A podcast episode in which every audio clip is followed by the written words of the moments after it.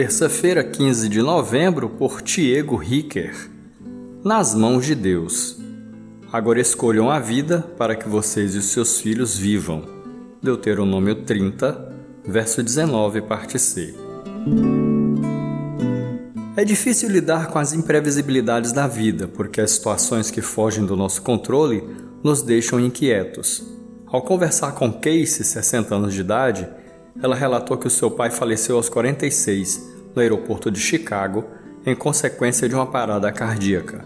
Na época ela tinha 7 anos e sua mãe não mais se casou, dedicando sua vida à filha, que mais tarde constituiu sua própria família.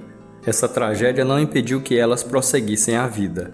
Essa história levou-me a pensar no descanso que nossas vidas encontrarão na eternidade com Deus. Pelo fato de não termos consciência do momento da nossa partida, acabamos nos apegando demasiadamente à família, às pessoas e até a nós mesmos. Pensar na morte, contudo, é importante e não significa querer deixar de viver, mas refletir acerca da nossa finitude nesse mundo e considerar que a eternidade está somente em Deus. Creio que Deus quer que vivamos e desfrutemos de uma boa vida ao lado das pessoas. Por isso, Ele nos chama à vida e ao amor, e esse chamado exige que façamos escolhas baseadas na confiança, na fé e na obediência a Ele, pois só quem vive nele pode amar e comunicar o amor, a compaixão, a graça e a misericórdia.